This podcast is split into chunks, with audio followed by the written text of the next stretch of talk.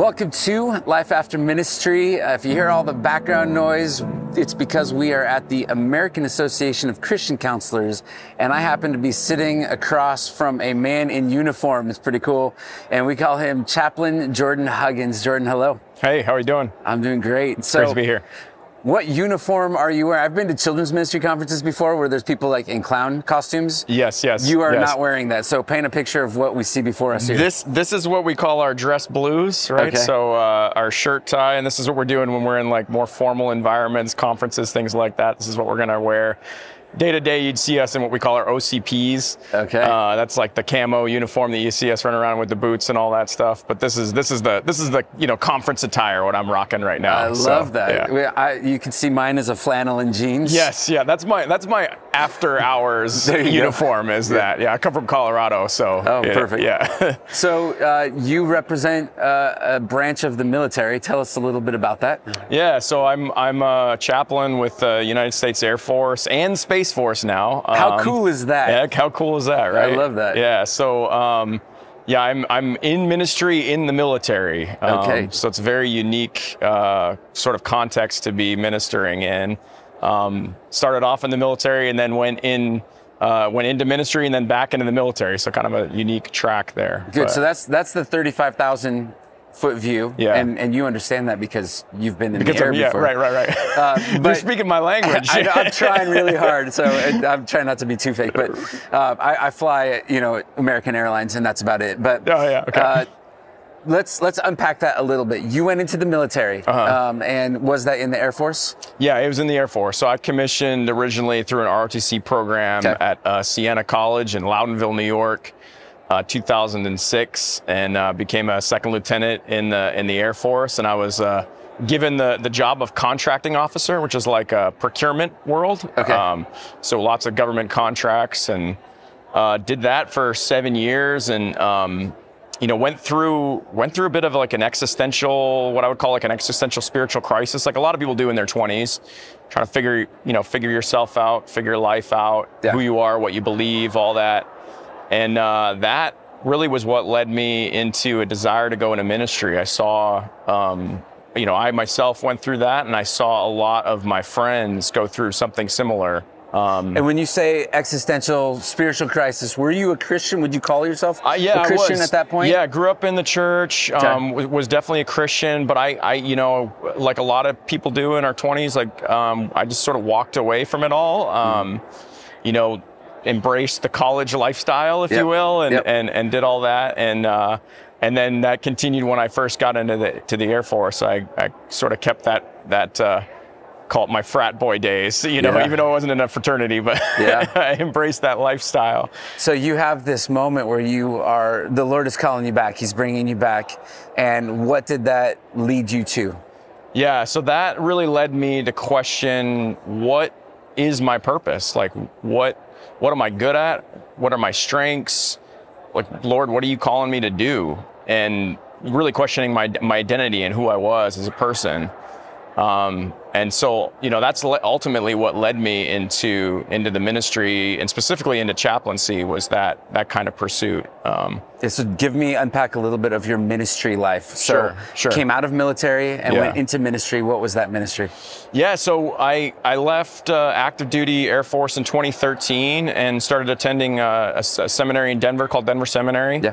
Um, did that for for three years. I did a full time. I was just like, I'm gonna go get my master's divinity, and I, I needed to make up for lost time because I didn't have that you know that sort of traditional pastoral training track. So Right.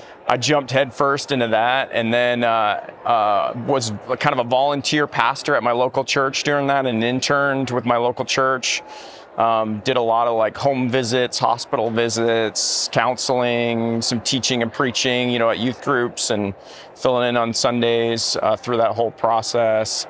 Um, and then worked for a parachurch organization for a few years after seminary also working pretty closely with with churches in that role in, my, in that role I was I was building relationships with local church pastors that our parachurch organization would work with so uh, working with a lot of lot of pastors, a lot of senior pastors and associate pastors, executive pastors. Um, it, well, I was never like a senior pastor, full time pastor myself. I got to see like very closely the challenges, the struggles that y'all go through, and I mean, just watching. I mean, some of my best friends in the world today are are pastors, and just uh, seeing what they go through and the pressures that they're under and stuff, man, I, it's a, I love this this ministry for that. You know that you're So so moving. So you went from military into ministry, Right. and then back into back into the military. back yeah. into the military, but doing ministry in the military. So what what was the instigating factor that got you back yes. into So I, you know, I mentioned I, I went through that spiritual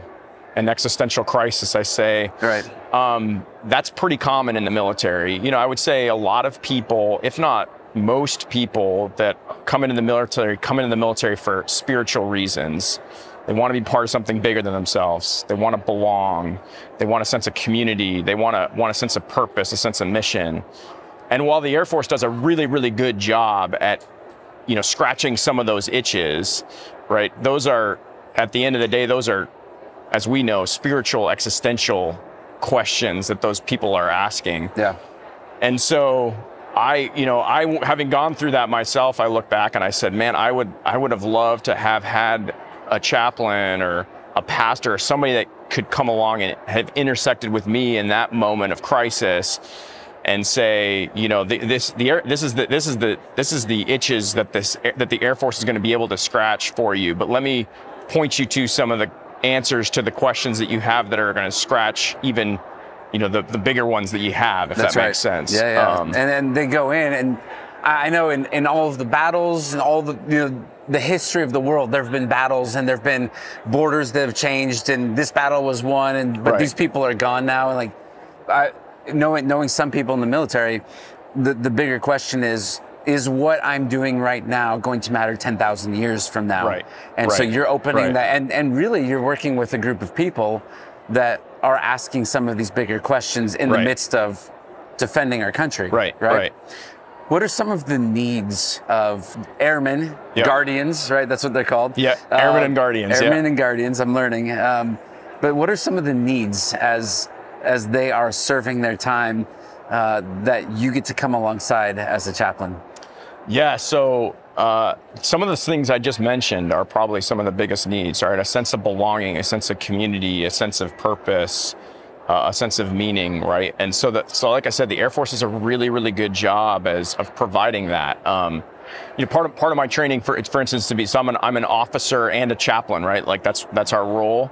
Part of my training is we go to what I consider the best leadership training in the world. Uh, we go through officer training school. It's an eight week program in in uh, Montgomery, Alabama, at Maxwell Air Force Base, right? And it's some of the best leadership training you're going to get on the planet but that you know that that yearn I think that we all have for the transcendent is it's it's it's going to meet some of that, but not all of that. And uh, so our local pastors, especially local pastors that are in military towns where there's lots of military people, uh, they can provide the rest of that answer to that longing that uh, some of our military members have for for that that deeper sense of purpose, that deeper sense of meaning, and Are they also just struggling with stuff like just anxiety? Oh, yeah, and yeah. fear, or even just the being deployed and the disconnect from family and the familiar, and and you're stepping into some of those spaces and bringing comfort, but also bringing Jesus. Yep.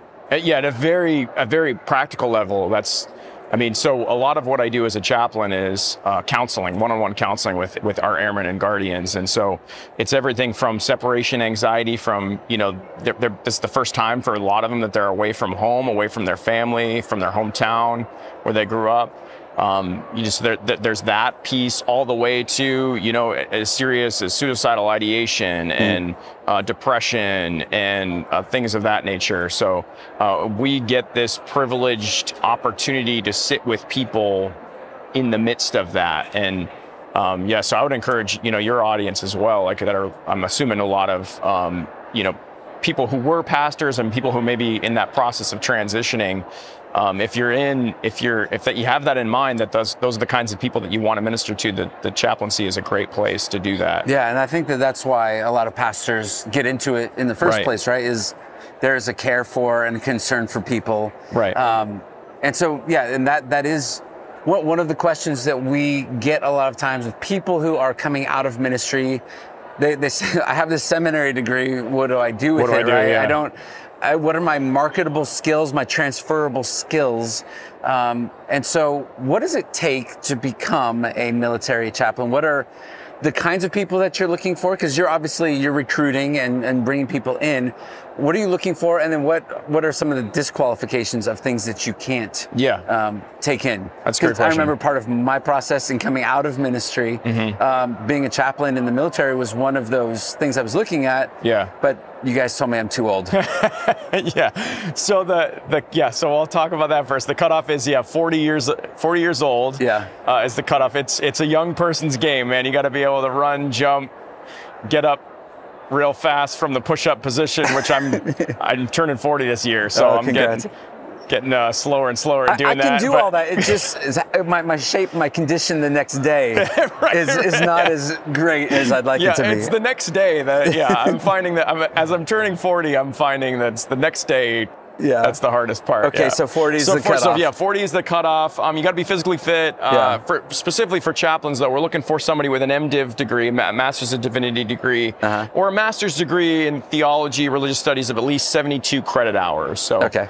Uh, looking for that, and then a couple years of experience in what we call re- like religious leadership experience. So full-time, you know, ministry experience of at least two years. So somebody who's you know working at a church or working at a parachurch organization or something like that, and then uh, be a U.S. citizen. Got to be a U.S. citizen, um, and I think I already mentioned, but you know, be able to pass some uh, basic physical fitness tests for Yep. the military. Those are kind of the big, the big ones. And then we also have uh, what's there's a so to be a chaplain, you have to be endorsed by your denomination or your faith group. Um, uh, that you belong to. So you have to get what's called an ecclesiastical endorsement, which is an official, uh, recognized, a government recognized endorsement from your denomination saying that this person is, you know, fully credentialed, if you will, to be a chaplain in the Air Force. And so, um, if you'd like more information about that, I'd say we, you know, I'll, we'll provide links to our website and stuff for finding how you how you go about doing that. Yeah, and I'm sure in some of those things, like some people have been disqualified, moral failure, they came out of ministry and, and maybe that's not possible to get that endorsement and Mm-hmm. Right. maybe this is not the right fit, but there's some people that they were burned out on the every Sunday Yeah, and, yeah. and just that, that church group and this is a, a different calling for them Right. and this might be a perfect fit for them. And I'm, and I'm, I mean, I'm a non-denominational guy. Like that's, I, I came up in that kind of independent, charismatic uh, church world, Yeah. Christian church world, and um, so there are endorsing bodies out there built for uh, those of us that, if, if anybody falls into that category, like I do, in the non-denominational world. So Yeah, that's good. Yeah, I, I remember I, I went through some of that myself because I was coming out of a non-denominational context. So Yeah, yeah. From from the moment that somebody contacts you and says I'm interested, Yeah. to the moment where they get to put on their blues, Yeah, and yeah. actually uh, join. What? How long does that process take? So on average it's about so four to six months if you're coming onto the to the active duty side. And the reason for that lead time is we have to do a full evaluation of who you are as a person, right? Because you got to be medically qualified, you've got to be uh, obviously professionally qualified, um, have all those things met. So it's about you know on average between four to six months from the point at which you know you we get that endorsement that I was talking about, that ecclesiastical endorsement from your denomination or your faith group saying, hey, this is we, we endorse this person for military chaplaincy to the point at which you're raising your right hand, swearing in, and we're handing you uniforms.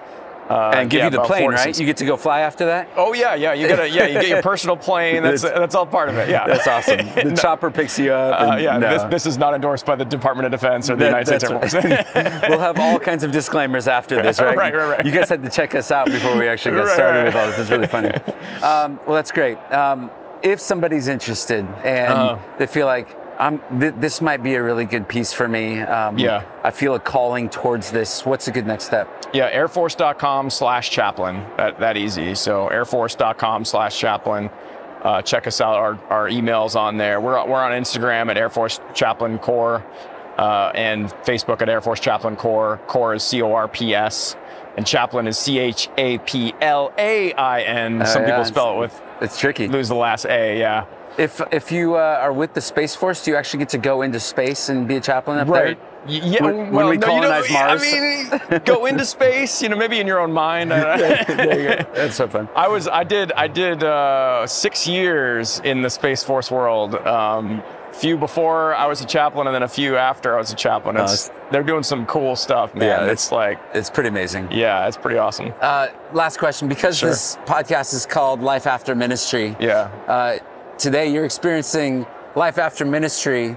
Yeah. Um, but you're also experiencing ministry after ministry. Right, right. Um, do you still feel that sense that you're doing the work of God outside of the walls of the church? Yeah, hundred percent. Yeah. hundred percent. Yeah, I, I, um, you know, in the in the in the chaplain corps, we have a saying that we our normal day is to be with people on their worst day, Ooh, and uh, it's so true. Like we have the sacred opportunity to be able to sit with people who are going through some of the worst times in in their in their lives. You know, and there, I don't think there's anything more pastoral in the world that we can do than that. Um, my, my, my senior pastor back home, he told a story about a, a man in his congregation that he was walking through. His wife had uh, ALS, had contracted ALS, and was, you know, basically dying for several years. And the moment that she passed, that final moment she passed, you know, he uh, was sitting with him on the curb uh, at the end of his driveway, at the end of this man's driveway, and they just wept together.